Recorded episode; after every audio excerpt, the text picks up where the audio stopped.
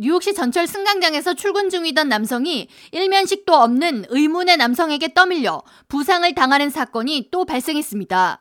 32살의 데이빈 마틴은 21일 오후 2시 40분경 브루클린 머틀 앤 와이코프 에비뉴 승강장에 서 있다가 갑자기 의문의 남성으로부터 강하게 밀쳐져 선로 아래로 떨어졌으며 쇄골이 부러지는 부상을 당해 입원 중입니다. 뉴욕시경은 23일 해당 범죄 영상을 공개하고 용의자를 공개 수배하고 나섰습니다.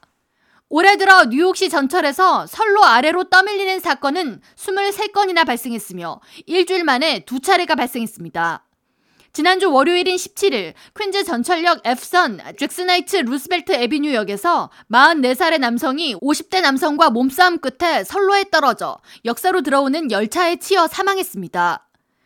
뉴욕시경에 따르면 올해 뉴욕시 전철 내 범죄는 지난 10월 17일까지 총 1,813건이 발생했으며 전년 동기 대비 41% 이상 증가했습니다.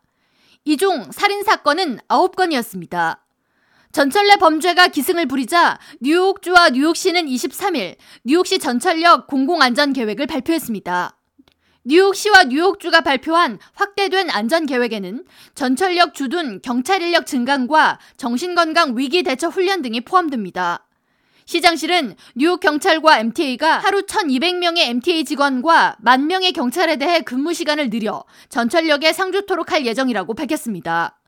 또한 펜스테이션과 그랜드 센트럴역, 애틀랜틱 터미널과 자메이카 아처 에비뉴역 등 4개의 주요 환승역에 1년 365일 경찰 인력이 배치됩니다.